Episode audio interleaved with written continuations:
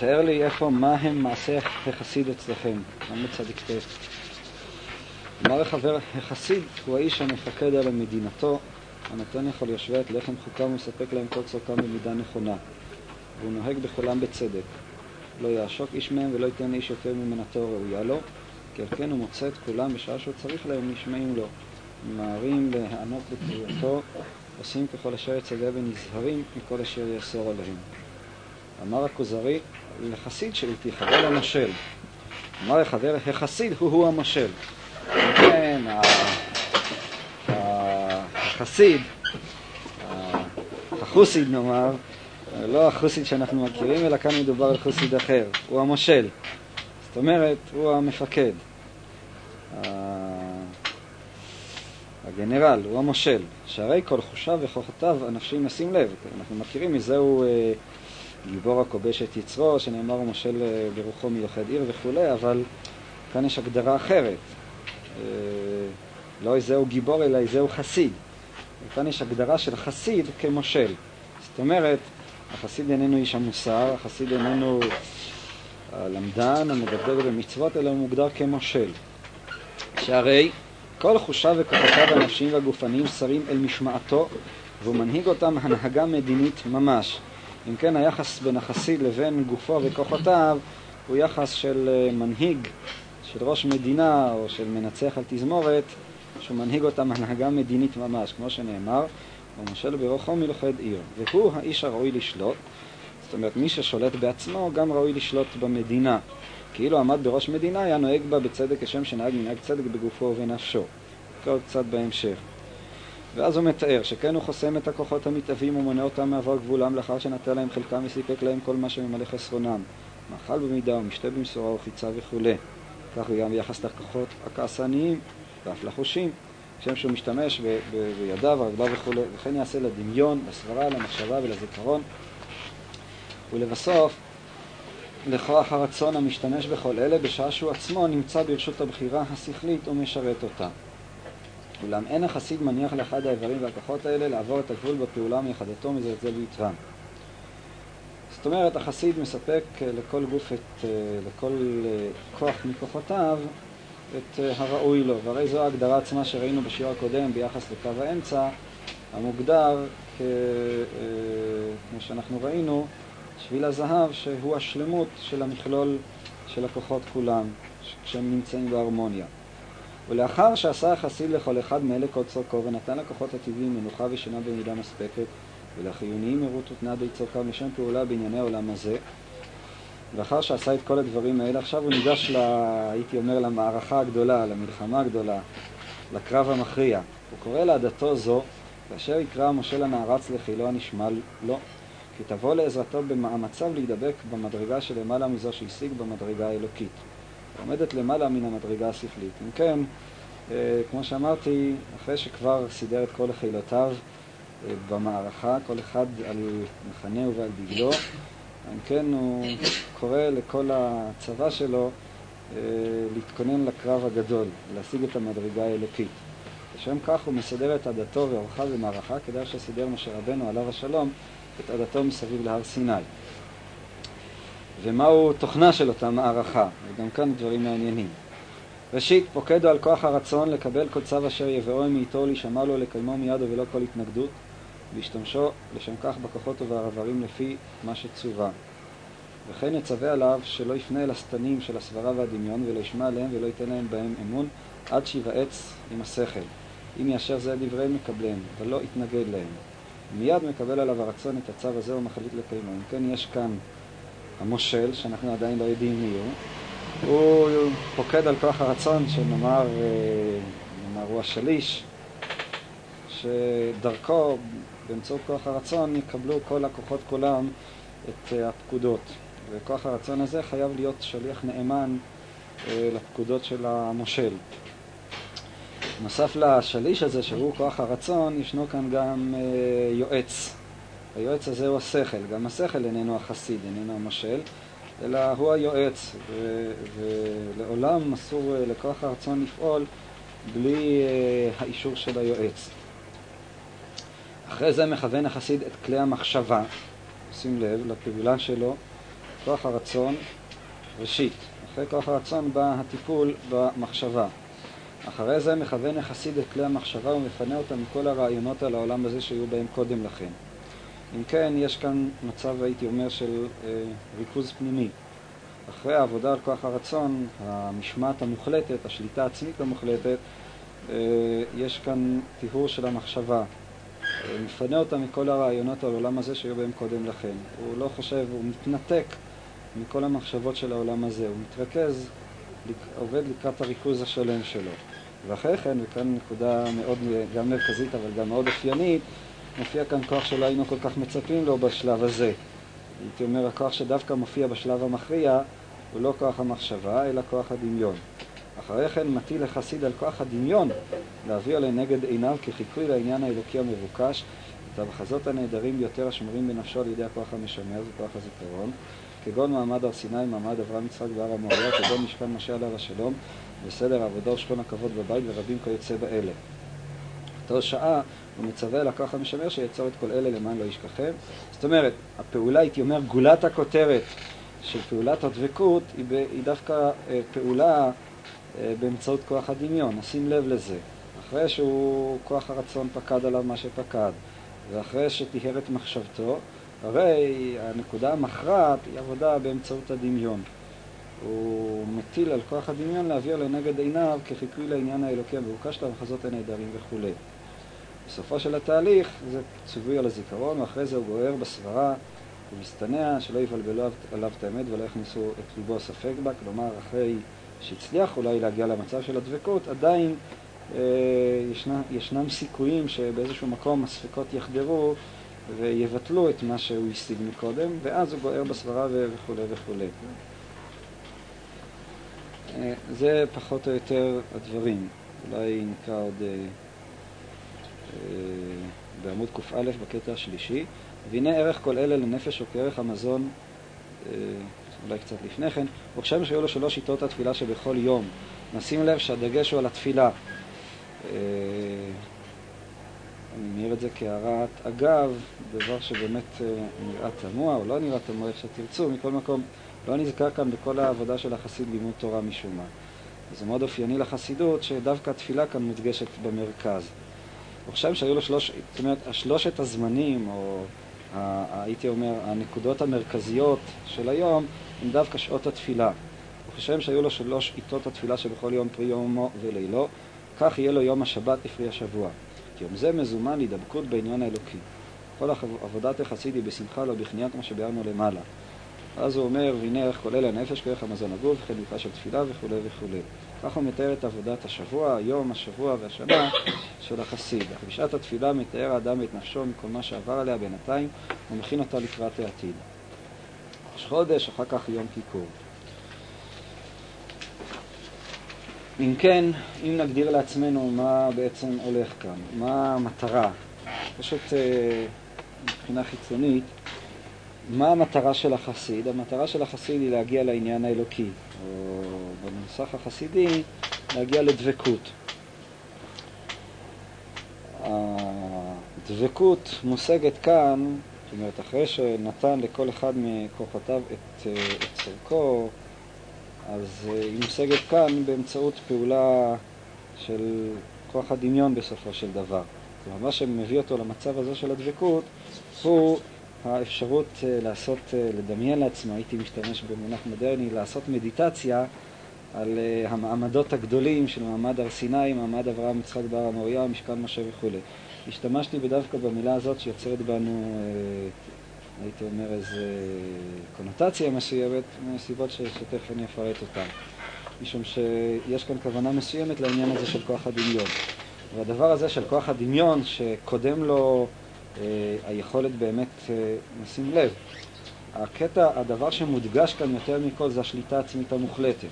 כלומר, השליטה העצמית זו שקשורה גם לשליטה בכוחותיו הטבעיים, בתאוות והיצרים, אבל יש כאן שליטה עצמית שהיא הרבה יותר קשה, שהיא שליטה עצמית במחשבות. כלומר, היכולת להתרכז, היכולת לפנות את עצמו מכל המחשבות של העולם הזה. רק מי שיש לו יכולת של שליטה עצמית שלמה ומוחלטת גם ביצריו, תאוותיו, אבל לא פחות מזה בכוחותיו הפנימיים, היינו בכוח הרצון שלו ובכוח המחשבה, רק אדם כזה יכול להגיע לדבקות באמצעות כוח הדמיון. נשים לב שמדובר כאן על כוח הדמיון. אני רוצה להקדים כמה הקדמות חיצוניות, גם מצד שההיבט הזה הוא, הוא אנחנו רוצים לעסוק בו. ראשית, אה, כבר הרבה עמדו על המקור אה, האפלטוני של ההגדרה כזאת של החסיד כמושל. יחד עם זה, ישנם הבדלים שהם מהותיים בין מה שאפלטון אומר לבין הדברים שריהל אומר.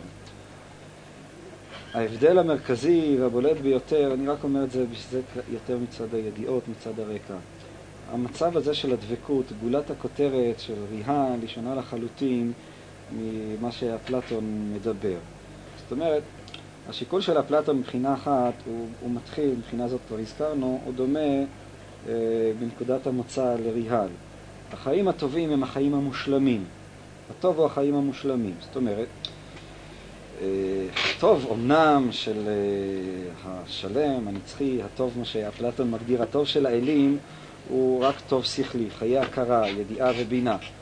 אבל בני אדם, חיי ידיעה, כך אומר אפלטון, שהם חסרי כל תענוג, הם לא יספיקו. אדם לא יכול להיות רק בחיים של הכרה. זאת אומרת, בתחום החיים האנושיים, הידיעה היא איננה זהה עם הטוב ולא ממצה אותו. אבל מאידך גיסא, חיי תענוגות שאין איתם הכרה וידיעה, הם לא יהיו מספקים ולא יהיו מספיקים. זה שיקול שאתה, או שאפשר להקביל אותו לדברים שלמדנו לאל אצל ריאל. היחס בין העולם הבא לעולם הזה. זאת אומרת, עולם הבא הוא התכלית הנצחית השלמה, שהוא שייך לנפש המדברת, הרוחניות הצרופה, כבר ראינו את הדבר הזה בכמה פעמים. יתר על כן, מי שהגיע באמת למדרגה של עולם הבא, כמו חנוך ואליהו, אז נתבע לפרישות מוחלטת. פרישות, הוא בעצם רוצה למות, כמו שהגדרנו, אבל אנחנו לא נמצאים בדרגה הזאת. וכיוון שכך, אנחנו צריכים לחיות גם את חיי העולם הזה, משום שזה חלק מהשלמות שלנו. הטוב מוגדר כאן, קו האמצע מוגדר כאן כחיים השלמים. חיים השלמים הם חיים שבו האדם מפתח את מלוא כוחותיו. מלוא כוחותיו רק משום שעל ידי פיתוח של מלוא הכוחות כולם, כמו שאמרנו גם בשיעור הקודם, אבל דווקא מתוך הרמוניה, מתוך שכל כוח איננו משיג את גבולו, רק דבר כזה, רק מתוך אה, אה, חיים כאלה יכול האדם להגיע מעבר להם למטרה. זאת אומרת, אהבת החיים של ריאל איננה אהבת החיים מתוך עצמם, הוא אוהב את החיים משום שהחיים הללו יכולים להביא את האדם לעולם, לעולם הבא. בכל מקרה, גולת הכותרת היא שונה לחלוטין. זאת אומרת, אה, אה, איננה, זאת אומרת, אצל ריהל הדבקות היא דבקות אה, מאוד, הייתי אומר, אקטיבית. חסיד, רוקד ושר ושמח כשהוא מגיע למצב הזה של הדבקות. בעוד שאצל אפלטון היווני השלמות היא איזה מצב של שלטון השכל, יישוב הדעת, שהוא מדריך את, את, את, את ההתנהגות. התכונות שאפלטון מדבר עליהן באמת תכונות יווניות של אומץ לב, אה, מתינות וכן הלאה, ולא המצב הזה של דבקות שהוא שונה לחלוטין ממה שריהל אה, אה, מדבר כאן. אפשר יותר להעריך בדברים האלה, מכל מקום אני לא רוצה להיכנס לכל ההשוואה הזאת, אני רק מעיר באופן כללי שמבחינה רוחנית הדברים הם שונים ומאוד מאוד שונים מהדברים ש... ש...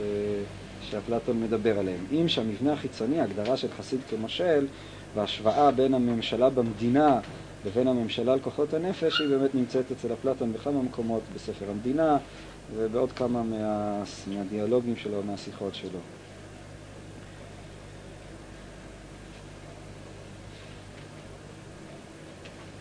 החסיד הוא המושל, הוא המפקד. מי זה המפקד הזה? מי הוא בעצם החסיד בסופו של דבר? שהרי החסיד הזה איננו השכל, שהרי השכל כאן מופיע כיועץ, החסיד הזה הוא גם לא כוח הרצון, זאת שאלה אחת. שאלה נוספת, מהי בעצם הדבקות? מהו אותו עניין אלוקי ש... שאליו שואף החסיד, שהוא גולת הכותרת, היא פרי היום והלילה אה, בעבודת החסיד. למה בכלל החסיד כאן מוגדר כמושל? למה הנקודה הזאת של הממשלה היא הנקודה המרכזית, הקו האופייני אה, שריהל מדבר עליו. מה בעצם, איזה דמות רוחנית אני רואה כאן? למה באמת, תשימו לב, זה לא סתם איזה פרזה. אם אנחנו צריכים להתייחס לדברים ברצינות, למה באמת ריהל מגדיר את החסיד כמושל? זאת אומרת, אפילו אם תמצא לומר שהשליטה העצמית היא תנאי ראשון ובלתי יעבור אה, לכל עבודה של החסיד, וללא ספק זה ככה וזה בכל מקרה נכון, אבל, אבל למה אתה מגדיר אותו כמושל? למה... בסדר, אז יש כאן תנאי הכרחי של שליטה עצמית, שליטה עצמית מלאה בכוחות החיצוניים והפנימיים שלי, על מנת באמת להגיע לאותה דרגה אלוקית. אבל מכאן עד להגדרת החסיד כמושל או כמפקד, אה, אה, אה, למה? מה, מה, למה מבחינה רוחנית החסיד מוגדר כמושל? מה הנקודה הזאת שהוא מושל?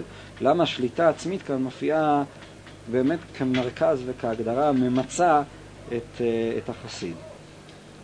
קודם החסיד אפשר לומר שהוא האני של האדם. זאת אומרת, את הישות שעומדת מעבר למרכיבים החיצוניים של הגוף, שכל. עכשיו, האני הזה לא נתפס אף פעם כדבר מופשט, אלא באופן שהוא מתגלה בכל ההוויה של האדם. אם זה כך, אז גם השכל וגם הרגשות וגם כל הכוחות האחרים צריכים, נאמר, אה, לבטא את האני הזה, כי זהו הביטוי השלמות. יוצא שכל עבודתו היא בעצם למשול, ליצור הרמוניה של אה, צדק בין כל הכוחות כולם. כי, כי נאמר, זה ביחס למש, להוויה המציאותית הגופנית שלו. עכשיו, ברגע שהוא הצליח לעשות את זה, אז הוא יכול לומר, להתקשר להשגת העניין האלוהי, שנאמר, זה הכוח הנבואי, שהיא פסגתו של אותו אני. אז כשלב ראשון זוהי העבודה על מנת להגיע, והעבודה הזו מתבטאת במשילה, בשלטון. אה, אני מסכים חלק מההגדרות שלך, עם ש... אני חושב שיש כמה סתירות בדברים שלך. אתה אומר שאני צריך להתבטא בכל תחומי החיים. אבל להתבטא ולמשול זה שני דברים שונים לחלוטין. זאת אומרת, מה? אז אני אבהיר. הביטוי הוא נאמר להופיע באופן אני רוצה שתשים לב מה, מה אני מתכוון לומר. יש מושג של ביטוי ויש מושג של ממשלה, ואלה שני דברים שונים. וכשאתה מציג את החסיד כמושל, זה כבר דבר אה, מאוד אה, שונה מבחינה רוחנית, מאשר שאתה מציג, מציג את, ה, את האני של האדם כאילו צריך להתבטא, להתבטא בכל מיני צורות. אבל הוא תופס שאני עומד כדבר בפני עצמו, ויש לו כלים. שהכלים האלה, נאמר, בעלי נטייה או דינמיות עצמית, שהם מסוגלים למשוך אותו בסברות או בתאוות, או כל הכלים האלה הם יכולים לעמוד ברשותו מצד אחד, להתבטא, נאמר, להיות שלם, מצד שני הם כוחות שעומדים בסדרה, הם יכולים להפר את, את האיזון מצד עצמם. לכן הוא צריך לומר, הביטוי שמלא יבוא בשלטון מלא על הדברים. טוב, אני מסכים מה שאתה אומר. אני לא... טוב, אני לא בטוח... אני לא בטוח שרק לסוף דעתך, אני אנסה לא, להגדיר מה שאני מבין, ומכוח זה נראה אם הדברים תואמים. אם אתה רוצה לחלוק, אז אני מוכן אה, לשמוע מה שאתה אומר וננסה להבין את הדברים מהשורה. ברגע שאני מגדיר את החסיד כמושל, אני כבר אמרתי הרבה. זה כבר אומר שהחסיד הזה איננו מזדהה עם נפשו. זאת אומרת, עצם העמדה הזאת, עצם, הייתי אומר, אה, הצגת החסיד כמושל, היא כבר אומרת שיש חסיד, שתגדיר אותו כאני, תגדיר אותו כעצמות, תגדיר אותו איך שאתה לא תרצה להגדיר אותו, והרי בסופו של דבר הוא באמת לא ניתן להגדרה, לא ניכנס כאן לעניין הזה, אבל יש כאן מישהו נושא ששולט ושולט בכל אה, מציאותו. זאת אומרת, גם הגוף וגם הכוחות הגופניים, כל כולם אינם המציאות העצמית של האדם. לא מבעי התאוות והיצרים, אלא אפילו המחשבה השכלית ואפילו הרצון של האדם הוא נתפס באופן מנוכר למהותו של האדם. כלומר, אני תופס את רצוני לא כעצמותי, אלא אני תופס את רצוני כמשהו שנמצא בי, אבל איננו עצמותי. העצמות, אם כן, כאן היא נתפסת, והדברים עולים בקנה אחד עם מה שאנחנו דיברנו גם בשיעור הקודם, על ה... כשהדגשנו את התפיסה האינדיבידואלית של ריאל וכולי, ישנה כאן איזושהי עצמות שהיא בעצם משתמשת בגוף ובכוחותיו ככלים. היא איננה מזדהה לא עם הגוף, אבל לא רק שאיננה מזדהה עם הגוף והכוחות הנמוכים שלו, התאוות והיצרים, היא איננה מזדהה גם עם השכל, עם כוח ההכרה של האדם, וללא ספק כאן, יש כאן כבר אה, אה, פ, נפער אה, פער עצום בין הרמב"ם שמזהה את העצמות של האדם עם הכרתו, עם שכלו, כמו שדיברנו, לבין ריהל, שבמפורש כל הצגת הדברים היא הצגה של הגוף וכוחותיו הגבוהים והנמוכים ככלים. אתה רצית להעיר משהו? מה? שבכל זאת יש את הזיהוי של הרמב"ם. ראינו, עמדנו על הסתירה הזאת, אני מסכים איתך. אבל פה זה חזיתי. תראה, כאן זה לא מוצג באופן פילוסופי. זאת אומרת, אין כאן אמירה האומרת, מדברת על עצמות מעבר לשכל, ולכן לא תוכל לתפוס כאן את הדברים כסתירה פילוסופית. יחד עם זה, כל הצגת העמדה באופן שהיא מוצג, היא מוליכה אותי לכיוון ברור ומוחלט שהנפש המדברת השכלית איננה משה, אלא יש כאן משה שהוא שולט בנפש המדברת השכלית. ואז אתה אומר שיש כאן סתירה, ואני מסכים איתך. אני מסכים. רק אני אומר, הסתירה היא לא במישור הפילוסופי, משום שאין כאן הגדרה מופשטת שאתה יכול ללכת ולהקשות ממנה למה שלמדנו לעיל במאמר השני. מסכים איתך. כוח הרצון זה הרצון שאנחנו קוראים לו רצון. אני לא יודע מה אתה קורא הרצון. זה לא, זה רק, זה נשמע פה בתור איזה כוח, לא, לא, לא רצון במובן של עצמות, לא הנקודה הראשונית שלנו. אה, אני רוצה, לא... אני חושב ש... ש... נאמר ככה, אני אומר אני רוצה, אני רוצה משהו. זה כבר הצגה שכאילו אני הוא זה שרוצה. עכשיו, כשאתה נותן פקודה לרצון, אז כאן כבר ללא ספק מדובר על רצון מסוג אחר. השאלה היא אם עצם הצגת העמדה, מבנה כזה של האישיות או מבנה כזה של עבודה, הוא כבר יוצר בעצמו איזה מין רצון שלעולם הוא לא מופיע באופן ישיר, זאת אומרת, אין בעצם אני רוצה, אלא יש כאן אני שפוקד על הרצון. זאת אומרת, עצם הצגת העמדה הזאת, באופן הזה, אז זה כבר לא שכאילו, אם נשתמש במונח שהשתמש מקודם ראובן, אני לא מתבטא ברצון, הוא לא רוצה שום דבר, הוא נותן פקודות. הוא יכול לפעול באמצעות הכלים, וזאת היא הנקודה, הדברים הם מתאימים לכל מה שלמדנו לעיל בתורת האדם של ריהל. היחס בין הנפש לבין, מה שאני רוצה לומר, וזה אני רוצה מאוד להדגיש, יש כאן עמדה אחת מבחינה פילוסופית, עמדה שהצגנו אותה כעמדה נאו-פלטונית, וכאן אנחנו רואים את המיצוי של הדברים הללו באבוידה. מה זה אומר? זה אומר דבר אחד, יש את המציאות הרוחנית המופשטת, והיא צריכה לבושים או כלים להתגלות. הרי זה עצמו היה היחס בין העניין האלוקי לבין ההכנה לגילוי שלו. העניין האלוקי לא חל, אלא אם כן הכלים, העולם, מוכנים אה, לגלות את העניין האלוקי. הכלים הללו היו המצוות, ארץ ישראל, היהודי וכולי. כמו העניין השכלי, שצריך את הכלים השכליים שיהיו מוכנים על מנת, את הנפש השכלית, על מנת שיתגלה העניין האלוקי. כך גם ביחס לעניין הנפשי, כך גם ביחס לעניין הטבעי.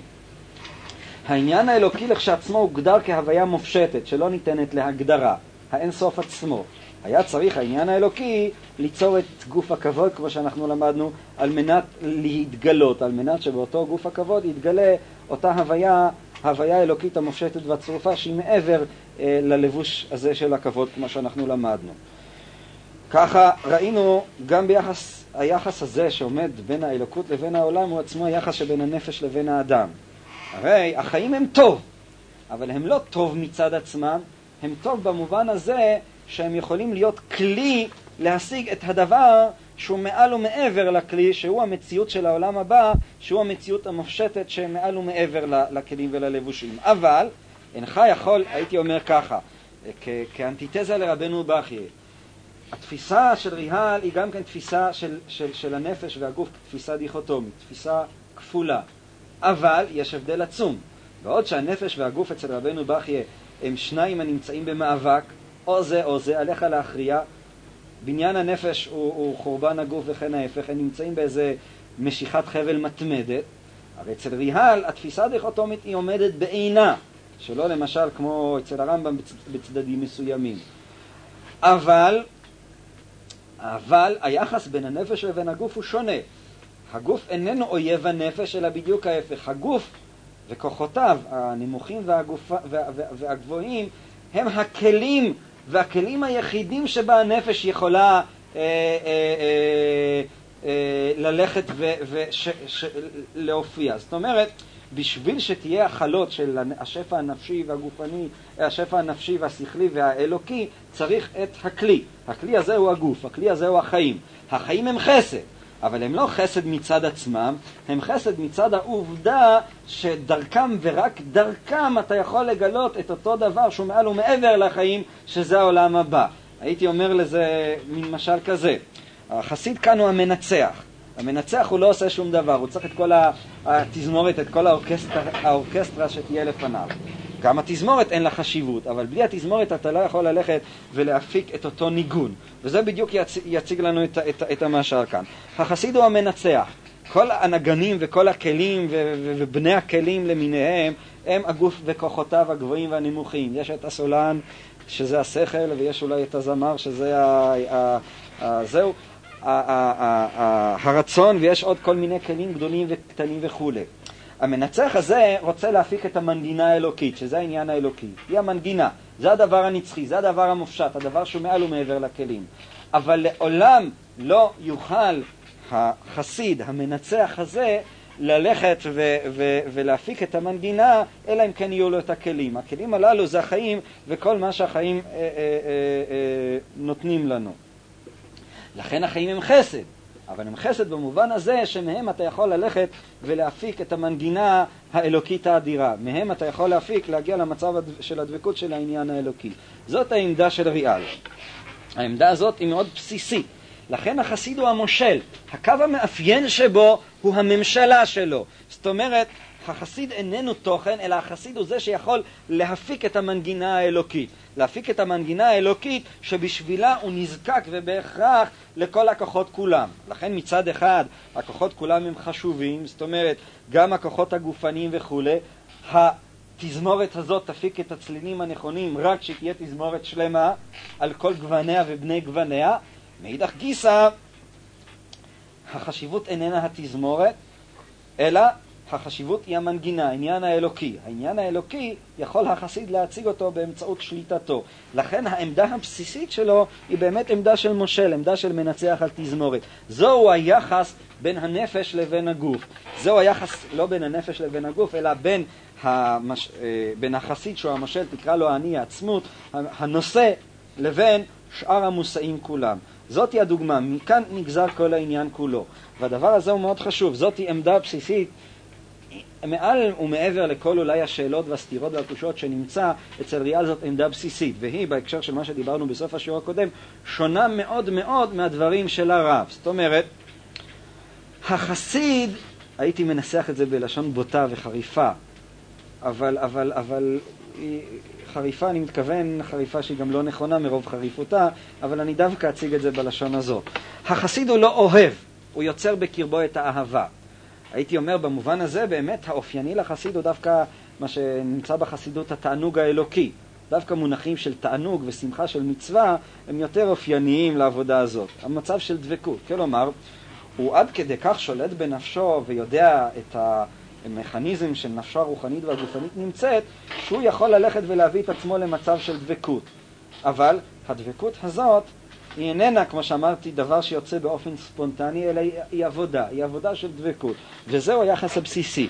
יש כאן עבודה נוסח החסידות. אולי אני אחזור קצת על הדברים שדיברנו בסוף השיעור הקודם בהקשר הזה כדי, כדי ש, שנבין אותם יותר טוב.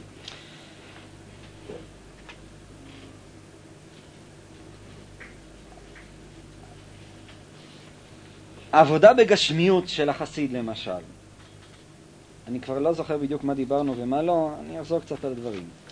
היא איננה עבודה בגשמיות, היא איננה הקדושה שבטבע שבארץ ישראל שהרב מדבר עליה. מה זה עבודה בגשמיות של החסיד? החסיד אוכל. משתמש הוא באכילה, בתענוג של האכילה, להגיע לתענוג של דבקות אלוקית.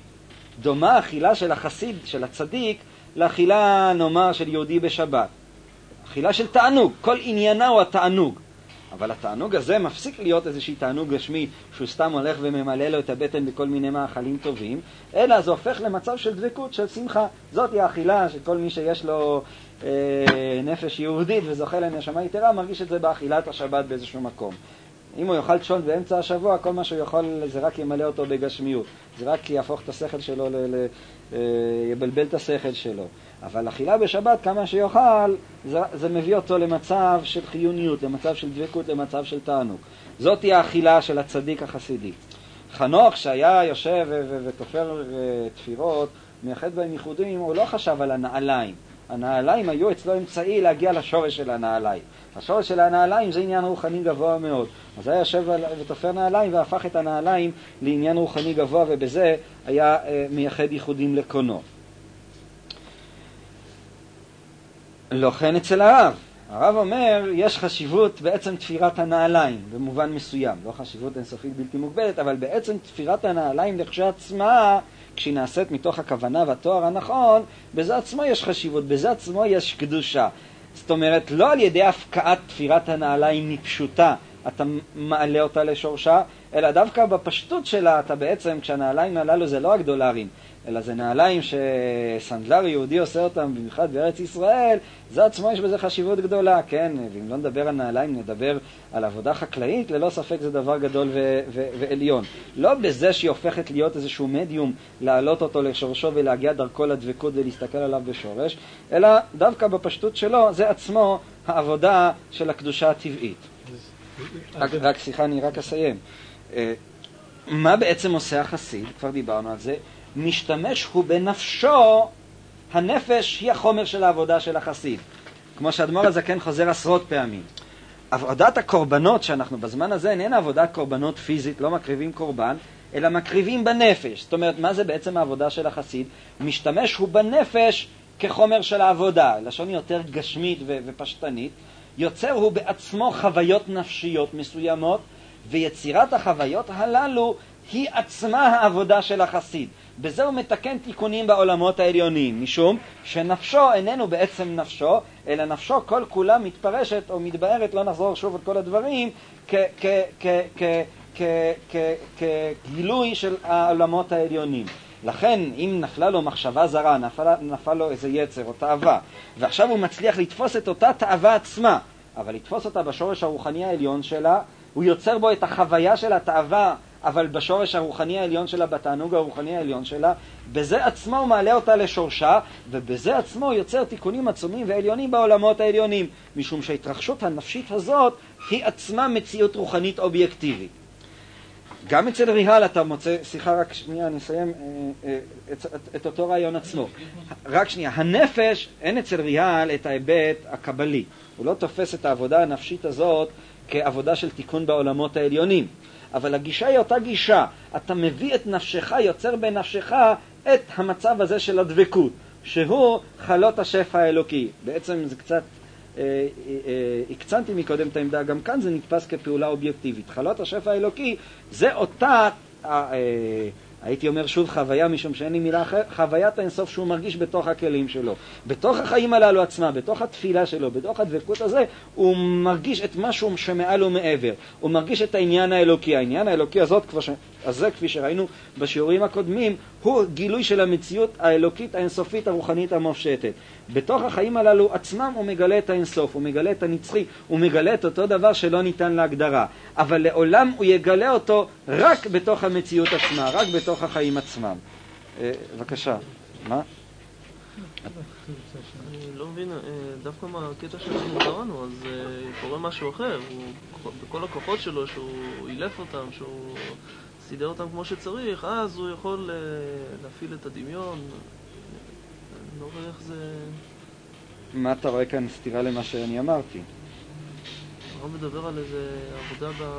לא, עבודה בגשמיות הבאתי כמשל, אבל ללא ספק במערכה הזאת משתמשים כל הכוחות כולם. זאת אומרת, כוח השינה וכוח הערנות, כל ההרמוניה, כל התזמורת כולה, היא מגיעה לגולת הכותרת, שזה הפעלת הדמיון וההבאה למצב של הדבקות האלוקית. לא מדובר כאן, אני מסכים שלא מדובר כאן על עבודה בגשמיות נוסח החסידים, אבל מדובר, הרעיון שאני רואה אותו כאן של שימוש בכוחות כולם על מנת להגיע למצב של דבקות. אבל נשים לב, הוא רוצה להביא את עצמו למצב של דבקות. כלומר, זאת מין עבודה נפשית שבאמת היא עבודה נפשית כמו שהחסידים מדברים. להביא את עצמו לדוויקס, להכניס את עצמו למצב. זה לא המצב הפשוט, אלא באמצעות השליטה העצמית, הוא כל כולו מושל, והוא מביא את עצמו בתפילה ובעבודה שלו לאותו מצב גבוה ועצום של דבקות אה, אה, שעליה מדבר ריהל. זאת היא העבודה. הנפש היא החומר, היא התחום של העבודה, והנפש הזאת היא נתפסת כחומר, במובן הזה שהנפש איננה אני עצמי, אלא אני פועל בנפש שלי. הנפש זה הכינור, אני חייב לנגן את נפשי. על מנת לנגן את נפשי אני כמובן חייב לתחזק אותה כראוי, אחרת היא לא תנגן לי, אחרת הצלילים יהיו צורמים. אבל זה לא כאילו ביטוי ספונטני של הדברים, אלא הנפש היא האמצעי, היא הכלי, על מנת ללכת וליצור את המנגינה, שזה חלות השפע האלוקי. במובן הזה, ללא ספק ריאל הוא מאוד דומה ומקביל למה שהחסידים אומרים. מה רצית להעיר? אה, מישהו רוצה להעיר? בני. לא, לא רצית. מה שאני לא מבין, זאת אומרת, יש פה, כתב, הוא קורא לעדתו זו כי תבוא לעזרתו במאמציו. לא, לא, זה לא מין שלב כזה שהוא גמר והסתדר עם הדברים, ועכשיו, כמו שאמר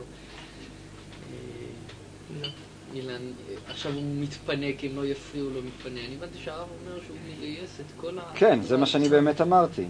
דרכם הוא עובד, אז... אתה מוכיח את מה שאני אמרתי, אתה לא בא לחלוק עליי. כן, בסדר, ככה אני מבין. זאת אומרת, המצב הזה של הדבקות נתפס כמצב של מערכה שלמה. נכון שהייתי אומר בראש החץ עומדים אה, שלושת הכוחות שהם הדמיון, השכל והרצון, אבל מכל מקום יש את כל חילות העזר שעומדים מאחורה ותומכים בהם, אחרת כל העסק הוא לא יתמוטט. זה ודאי שזאת תהיה הצגה של הדברים. כלומר, הפעולה של הדבקות היא פעולה שבסופו של דבר, באופן כזה או אחר, משתתפים כל הכוחות כולם. מה, ש, מה שאני לא מבין בדבר הזה, זה, אני מבין שני גישות כאילו. או שהעניין האלוהי שבאדם ידבק עם העניין האלוהי שמחוץ לאדם, שהוא דורש מהכוחות והגופניים, הרגשיים, השכליים שלו, לא להפריע את, את ההידבקות הזו. אבל הוא איננו צריך ואיננו זקוק להם לעצם העבודה, כי הם מטבעם לא אלוהים נאמר. הם אולי מסייעים, אבל הם יכולים אדרבה, אם אני מבין שהוא הולך איתם ובאספקלריה, דרכם הוא רואה אז זה מצמצם, הייתי אומר, זה מפריע וזה מגביל את אותו אני או ישות אינסופית או ישות אה, בלתי נגדרת באדם להידבק עם העניין האלוהי. אז כאן אולי אני מבין יותר, נאמר, את הגישה של הרמב"ם בזה שהוא אומר שהוא צריך איזושהי הרמוניה של כוחות כדי שנאמר השכל, או פה לחליפין, העניין האלוהי שבאדם ידבק. מצד שני, אם החומר נתפס כדבר שהוא כן מפגיש, אז אדרבה, החומר כאן אה, מקבל משמעות, נאמר, כאילו, האלוהים זה התגשמות של החומר. וההתגשמות של החומר זה אלוהים. אז, אז, אז לא דרכו להגיע, אלא הוא עצמו. שני הגישות האלה אני מבין, אבל את ה... אם אני מבין נכון את השאלה שלך, אני חושב שהתשובה היא פשוטה. ראשית, ההצגה של הדברים כאן, המצב של הדבקות זה לא מצב, זה מצב שנוצר בנפש. כלומר, הנפש הוכנה, הכלים הוכנו, ואז חלה עליה הדבקות, חלה עליה העניין האלוקי. באיזשהו מקום, גם במצב של הדבקות, אם אני מבין נכון את הדברים, החסיד נמצא מחוץ לדבקות. כלומר, באיזשהו מקום הוא יצר בעצמו את אותה אש שנפלה מהשמיים, כן? אבל הוא עדיין מופיע כמושל. זאת אומרת, אה, הייתי מנסח את זה ככה, הוא, הוא, הוא מקריב קורבנות, כמו, כמו הכהן בבית המקדש מקריב קורבנות, ובאמצעות עבודת הקורבנות, כמו שמתאר אה, ריהל במקום אחר, אז uh, במאמר השני, אז בזה חל העניין האלוקי, כן? אז בעצם אותו פעולה עצמה, הכהן הוא החסיד, והוא עכשיו מקריב את הקורבנות הנפשיים, שאלו הפעולות הנפשיות המתאימות, ובאמצעות זה חל השפע האלוקי. באיזשהו מקום, אבל הוא, גם החסיד עצמו הוא המושל, הוא כאן ה, היוצר של כל העניין הזה. הוא עושה איזו פעולה של פעולות נפשיות פנימיות שהן גורמות לכלות העניין האלוקי. אבל לא, לא, לא, ול, ולכן בשביל הפעולות הללו צריך להשתמש בכוחות כולם. למשל, אם הוא יהיה עייף, הוא יישן, הוא לא יהיה מסוגל להגיע לדבקות.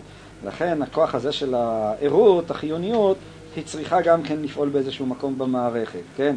אם הוא יהיה שבע מדי, רעב מדי, מטושטש מבחינה גופנית וכולי, כל הדברים הללו כולם לא יפריעו, יפריעו לאותו מצב גבוה ועליון שמחייב ריכוז של הכוחות כולם והפעלה אינטנסיבית של כולם אה, אה, אה, כדי להגיע למצב הזה של הדבקות. לכן כל הכוחות כולם משתמשים במצב הזה של הדבקות. זאת אומרת, אם הוא יהיה עייף, אם הוא יישן, אם הוא לא יהיה מרוכז, אם הוא יהיה רעב, אם הוא יהיה בהרגשה כעסנית וכולי, כל אלה יפירו למצב של הדבקות.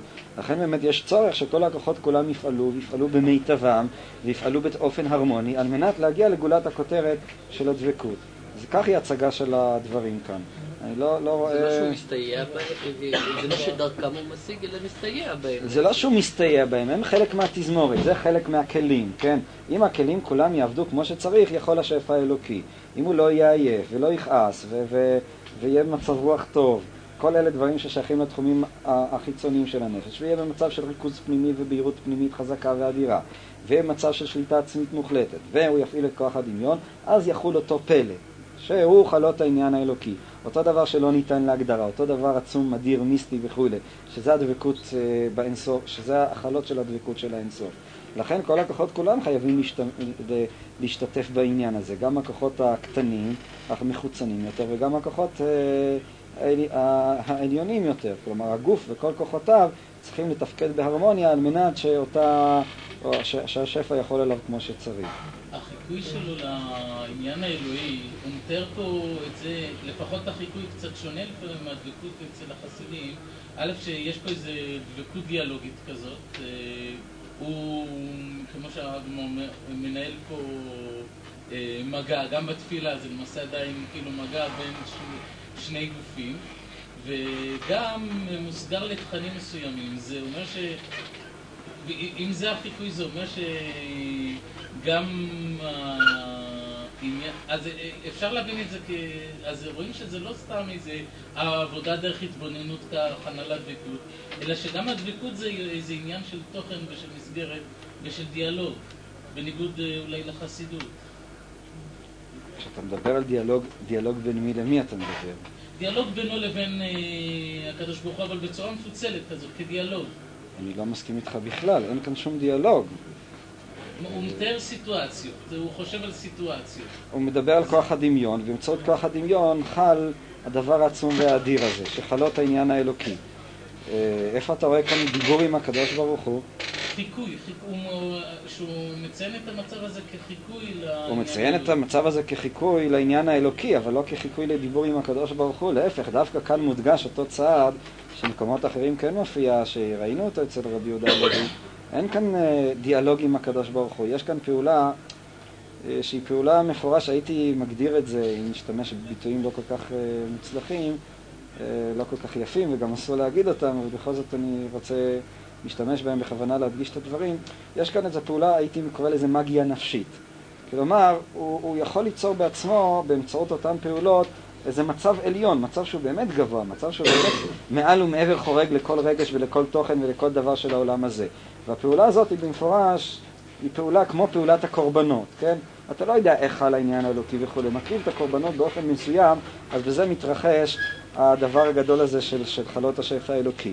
כאן, וזה אופייני, זה אגב קו מאוד בולט אצל ריהל, שאחר כך הוא מתעמק הרבה יותר בחסידות, הבחנה בין הנביא לבין החסיד. מה באמת ההבדל בין הנביא לחסיד? ההבדל הוא באמת בהעברה, מה שמתרחש אצל הנביא בעולם האובייקטיבי, מתרחש אצל החסיד בעולם הנפשי שלו. כלומר, הנביא רואה את המראות האלוקים, והמראות האלוקים הללו הם מראות שקיימים במציאות הפיזית האובייקטיבית כמו שראינו. החזיונות של הנביא, לא כמו אצל הרמב"ם, הם שמתרחשים ברוחו של הנביא, אצל רבי יהודה הלוי מתרחשויות בעולם המציאותי, הממשי. המלאך הזה שמתגלה הוא מלאך בעל חומר מסוים, כן? אלה החזיונות של הנביא. החסיד אין לו כוח לחזיונות הללו, לכן הוא נאלץ לחקות אותם באמצעות כוח הדמיון. זאת אומרת, הוא רוצה להשיג את הדבקות שהנביא משיג באמצעות מר... המראות הנבואיים שלו, הוא רוצה להשיג את, אותם, את אותה דבקות עצמה באמצעות כוח הדמיון שלו. וזה ההבדל בין הנביא, שיש לו יכולת פעולה בעולם הממשי, לבין החסיד שיכולת הפעולה שלו מוגבלת לעולם הפנימי שלו. אבל זה מתרחש, וכאן באמת באים לאותו דמיון עצמו, שעליו דיברנו מקודם, באמצעות כוח הדמיון. כלומר, כוח הדמיון כאן מהווה תחליף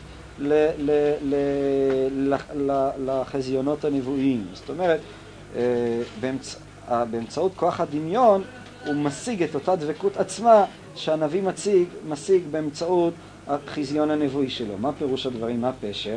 הכוונה היא כזאת. אולי אני אמשיל את זה, מה, מה, מה זה בכלל העבודה שבאמצעות כוח הדמיון? מה העניין הפנימי שבדבר? הדמיון, ראשית כל צריך לדעת, כמו שאומר כאן ריהל, וזה ללא ספק תנאי, אה, באמת בשביל לעבוד באמצעות כוח הדמיון צריך כוח ריכוז עצום, כוח שליטה אה, גמורה. כל אחד מאיתנו ינסה לדמיין לעצמו עכשיו איך נראה החבר הטוב שלו, להעלות אותו לכוח הדמיון. הוא לא יצליח לדמיין אותו, אני חושב, אפילו לא לרבע שנייה.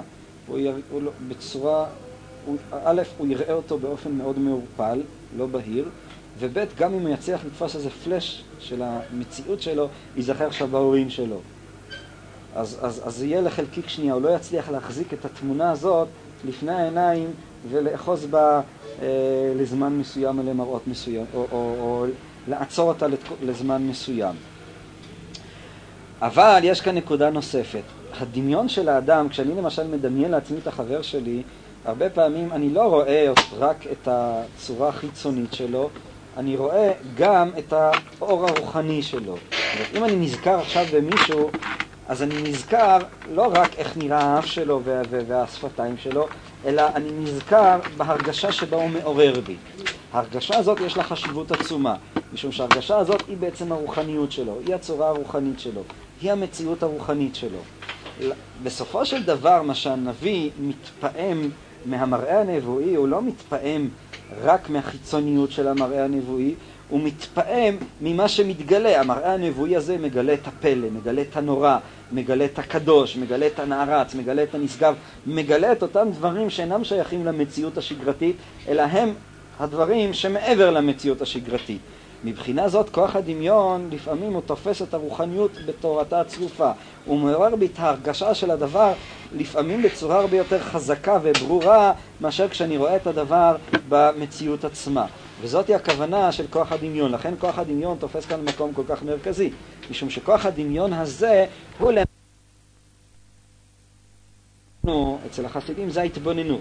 ההתבוננות אין תפקידה לתפוס בדווקא את החיצוניות של המראה, ההתבוננות תפקידה לראות את הרוחניות של הדבר, את הפנימיות של הדבר. למשל, אם אני מתבונן או מדמיין לעצמי את הים, אז אני מדמיין לעצמי את, את הגלים, איך שהם עולים לחוף ויורדים, את הקצב שלהם, את הזרמים, את הכחול של המים, את הירוק. פתאום אני תופס את הנצחיות, איך בעצם כוח אינסופי, אדיר, אה, פועל בים הזה. איך שיש כאן כל הזמן תנועה של הלוך וחזור, ומין, והכחול והירוק והשחור של המים, הם מגלים משהו, צד מסוים נצחי, אינסופי, כוח אדיר במציאות.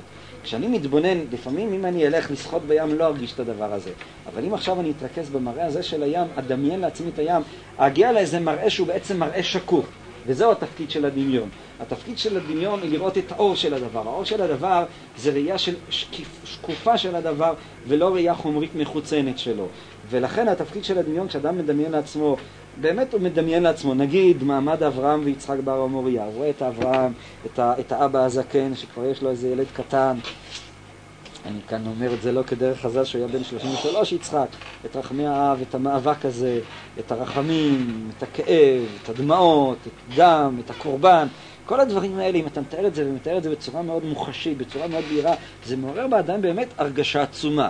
משום שאז הוא לא רואה רק את החיצוניות של העניין, הוא רואה את הרוחניות של העניין, הוא רואה את הרחמים, הוא רואה את האבהות, הוא רואה את הקורבן, הוא רואה את הכאב, הוא רואה את החיים, את מוגבלותם וכולי וכולי. כל הדבר הזה מביא את האדם באמת לאדם הרגשים עצומים מאוד מאוד ושהם המצב הזה של הדבקות, שהם הגילוי הזה של האינסוף. וזה אמור בכל אחד מהמראות ש, של האדם.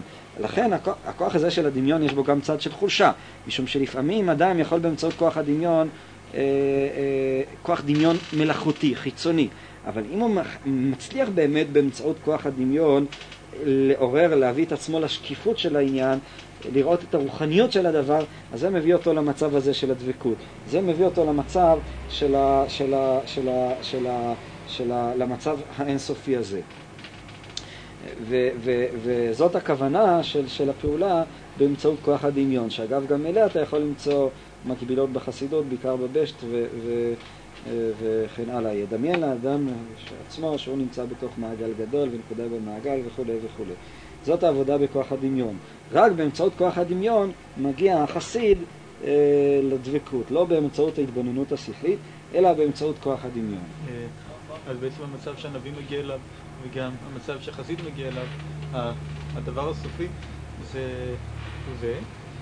לפי זה. כן, אבל יש להניח שהדבקות שהנביא מגיע אליו היא גדולה יותר, חזקה יותר, משום שהמראה שלו הוא חזק יותר, הוא מציאותי וממשי, מאשר העבודה של החסיד. אה, מה? אה,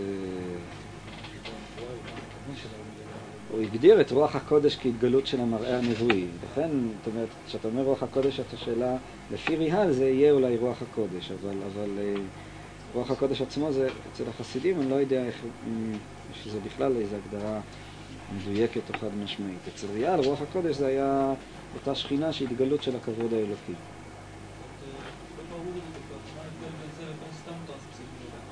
לבין?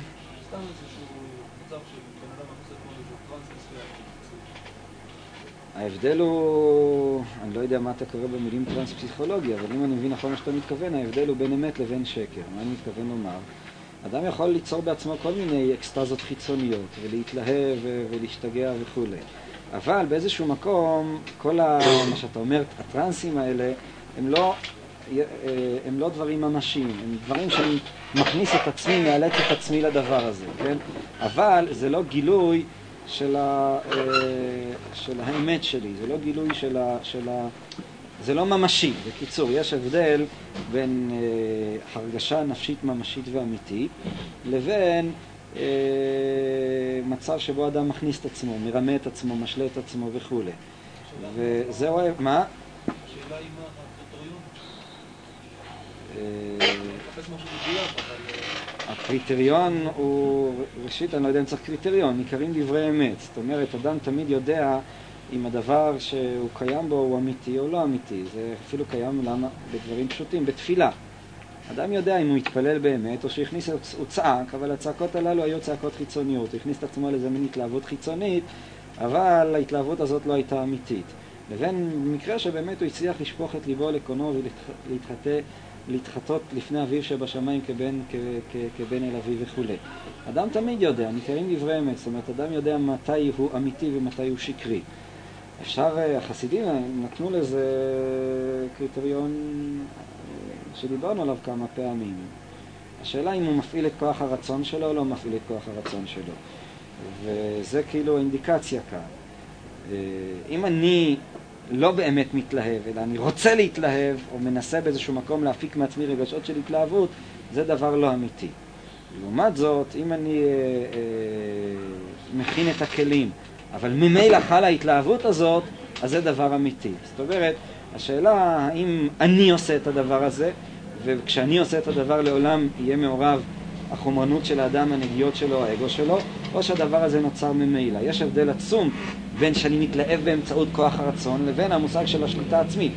בסופו של דבר העניין האלוקי, גם אצל ריהל, הוא לא חל באמצעות כוח הרצון. השליטה העצמית היא רק הניצוח על התזמורת, אבל בסופו של דבר התזמורת מנגנת לה את הניגון מכוח עצמה. כוח הדמיון זה שייך לו, לא?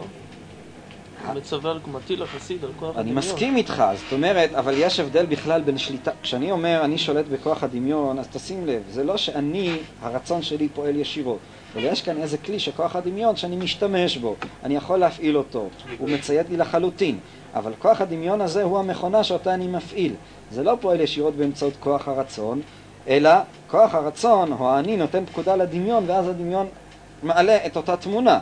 אבל זה הבדל גדול בין אם אני אומר אני רוצה לדמיין לעצמי ואז בדרך כלל הדמיון יצא מאוד פגום ומעורבב לבין אה, העובדה שאני שולט בעצמי ומעלה בעצמי את המציאות של כוח הדמיון. הרי זה בעצם, מי, שקר... מי שקצת קורא את הצטל קטן של הנועם אלימלך, יש שם גם כן פעולות כאלה, או בארי הקדוש, נדמה לי בארי הקדוש, אני לא זוכר, אולי אפילו אצל רבי אלימלך עצמו, אם האדם יכול לדמיין לעצמו את שם ההוויה בבהירות. זאת אומרת, לפני העיניים לראות את שם הוויה רשום. זה מבטא באיזשהו מקום את המדרגה שלו. וזה גם כן קשור לעניין הזה שאני מדבר עליו. באמצעות כוח הרצון, אף פעם אני לא יכול להפעיל את כוח הדמיון, להגיע לאיזו תמונה בהירה.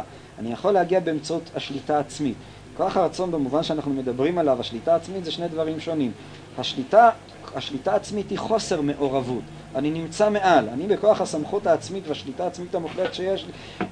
שליטה עצמית מחייבת חוסר מעורבות, חוסר נגיעה. זה שאני אהיה לעולם מעל כוחותיי. אם אני משועבד לכוחותיי, לתאוותיי ויצריי, אז אני נמצא כבר בקונפליקט, אני נמצא כבר מאבק. אני כבר לא פועל מלמעלה, אני פועל מבפנים. אבל ברגע שאני פועל מבפנים, אז המלך הוא כבר מעורב יחד עם העבדים שלו, כבר אין לו סמכות. אז העבדים שלו יכולים לעשות בהם מה שהוא רוצה, הוא כל הזמן מנהל נגדם מלחמות וצועק עליהם צעקות. אבל השאלה אם הם כל כך נבהלים ממנו. אבל החסיד הזה הוא המלך, הם, הם כולם צייתנים לחלוטין. כל העבדים כולם בכוח הסמכות הם מצייתים למלך. ואז המלך הזה הוא לא עושה שום דבר, הוא רק נותן פקודות. זה הבדל עצום, זאת אומרת, העבד משתמש באמצעות כוח הרצון. הוא חייב להפעיל, להילחם באגרופים, להפחיד את כולם, את כל הכוחות כולם, על מנת ללכת, על מנת שהם יצייתו לו. זה שונה לחלוטין מהמצב הזה של המושל, שהוא מושל רק מרים את היד, אז כולם אה, אה, נופלים לפניו ועושים את מה שהוא רוצה. וזה בא להבחין, זאת אומרת, כל זמן שאדם משועבד את אבותיו ויצריו, אין לו, הוא לא מלך, הוא לא מושל, הוא חלק מהעבדים, הוא עבד לעבדים, ואז איננו יכול להגיע לאותה שליטה עצמית. השליטה העצמית מבטאת את חוסר המעורבות שלו ביצרים. היצרים הם כלים, אני רוצה בהם, אני עושה בהם מה שאני רוצה. רוצה לוקח אותם, לא רוצה מוריד אותם, הם, הם, אני לא משועבד אליהם. הם רק כלים לגביי. ואז אם הם כלים לגביי, אני יכול ללכת ולהפעיל את אותו כוח דמיון שהוא גם כן רק כלי, ואיננו המציאות עצמה. וזאת היא ההבחנה, לכן גם, אגב, יש בכלל חשיבות בכל תורה של עבודה פנימית על השליטה העצמית. משום שהשליטה העצמית היא היכולת שלי לא להיות מעורב בעניין. אם אני מעורב בעניין, אני משועבד את אבותיי ויצריי, אז באותו רגע אני כבר לא מושל, אין לי את השליטה העצמית, באותו רגע אני כבר, אה, כמו שאמרנו מקודם, אני מעורב בעניין. מכל מקום, מה, אה, זה מאוד אופייני, הפעולה של החסידית היא פעולה של יצירת הדבקות. אני לא מסכים למה שבני אמר שיש כאן, להפך, אני מרגיש כאן דווקא, לא מרגיש כאן מצב של מה שאתה קראת אינטימיות עם הקדוש ברוך הוא, לא זה מה שכתוב כאן, זה מצב של דבקות, זה מצב שונה לחלוטין מאשר אותם דברים שאנחנו אה, אה, אה, דיברנו עליהם. כמובן, אני מאוד, אה, אמרתי את הדברים באופן מאוד חיצוני, אה, כמו שהחסידים אומרים, זה מצב של רצו ושוב. היכולת שלי להתרגש ולראות את זה מבחוץ, זה עניין של רצו ושוב. טוב, זה עניין בפני עצמו, לא, לא, לא ניכנס אליו כאן. בכל מקום, זאתי החסיד, החסיד הוא המושל, כל עניינו שהוא מושל. הלכה למעשה דברים פשוטים, אבל הנקודה המרכזית היא באמת זה העניין של השליטה העצמית. באיזשהו מקום השליטה העצמית היא הבסיס והמסד לכל הפעולות הללו שאנחנו מדברים עליהן, גם לפעולה של הריכוז וכן הלאה. אני אמשיל לזה עוד משל אחד, פשוט שנבין. אני לומד גמרא למשל, אז אני מדבר עם החברותא שלי ואומר סברות לפה ולפה וכן הלאה. זה לא המושג של החסיד שמושל ביצרו. זה כבר פעולה שבה אני הופך לחלק מהיצירה שלי. אני מבין דברים, אומר סברות, מקשה. אבל הריכוז שהחסיד מדבר עליו הוא ריכוז אחר, הוא כבר לא חלק מהלימוד שלו. הלימוד מוצב לפניו, הייתי אומר באופן ויזואלי. הוא רואה את מה שהוא אמר, הוא כבר דבר שונה מהלימוד. זה לא אותה יצירה חופשית ספונטנית שאני מדבר איתו וכן הלאה וכן הלאה, אלא הריכוז הזה הוא בעצם הסתכלות על החומר מבחוץ. מתוך הסתכלות על החומר מבחוץ אני מקבל לגביו מודעות, מקבל לגביו חדות, מקבל לגביו אה, בהירות. וזה לא שונה בחסידות, אה, החסידות, מדברים על זה הרבה. בחסידות, טוב, זה קשה מאוד. הצד השווה הוא, אי אפשר כאן אה, להעריך, הצד השווה הוא אותו צד של, של אה, הנפש כ, כחומר של עבודה. מצד שני, יש מושג של רצו ושוב. אם אני אומר את זה במושג של הלימוד, אתה לא יכול להתחיל, בשביל ליצור, אתה חייב להזדהות. כלומר, לפעול, לדבר את הדברים. ורק אחרי שאתה מדבר עליהם אתה יכול גם לראות אותם. אם תתחיל בראייה, אז לא תהיה מסוגל להתחיל ביצירה. לכן גם בעבודה הפנימית, החסידים מדברים על הבחינה הזאת של רצו ושוב. זאת אומרת, גם העניין האלוקי באיזשהו מקום מחייב אותך כאילו להתרגש, להתרגש מצד אחד, וזה הבחינה של הרצו, ואחר כך שוב, שוב לראות את ההתרגשות הזאת. אבל אם אתה תראה את ההתרגשות הזאת, אז אתה תתרגש כפליים, ואז המטוטלת שוב תנוע לקראת הרצו והשוב. מכל מקום, מה שריאל כאן מדבר, הוא מדבר על, על, על פעולה כזאת, שאדם שהוא נמצא מעבר לכוחותיו ויוצר בעצמו את הדבקות, יוצר את המנגינה, שזה העניין האלוקי, שהוא חל מן השמיים. טוב, אני מקווה שהדברים פחות או יותר... אה,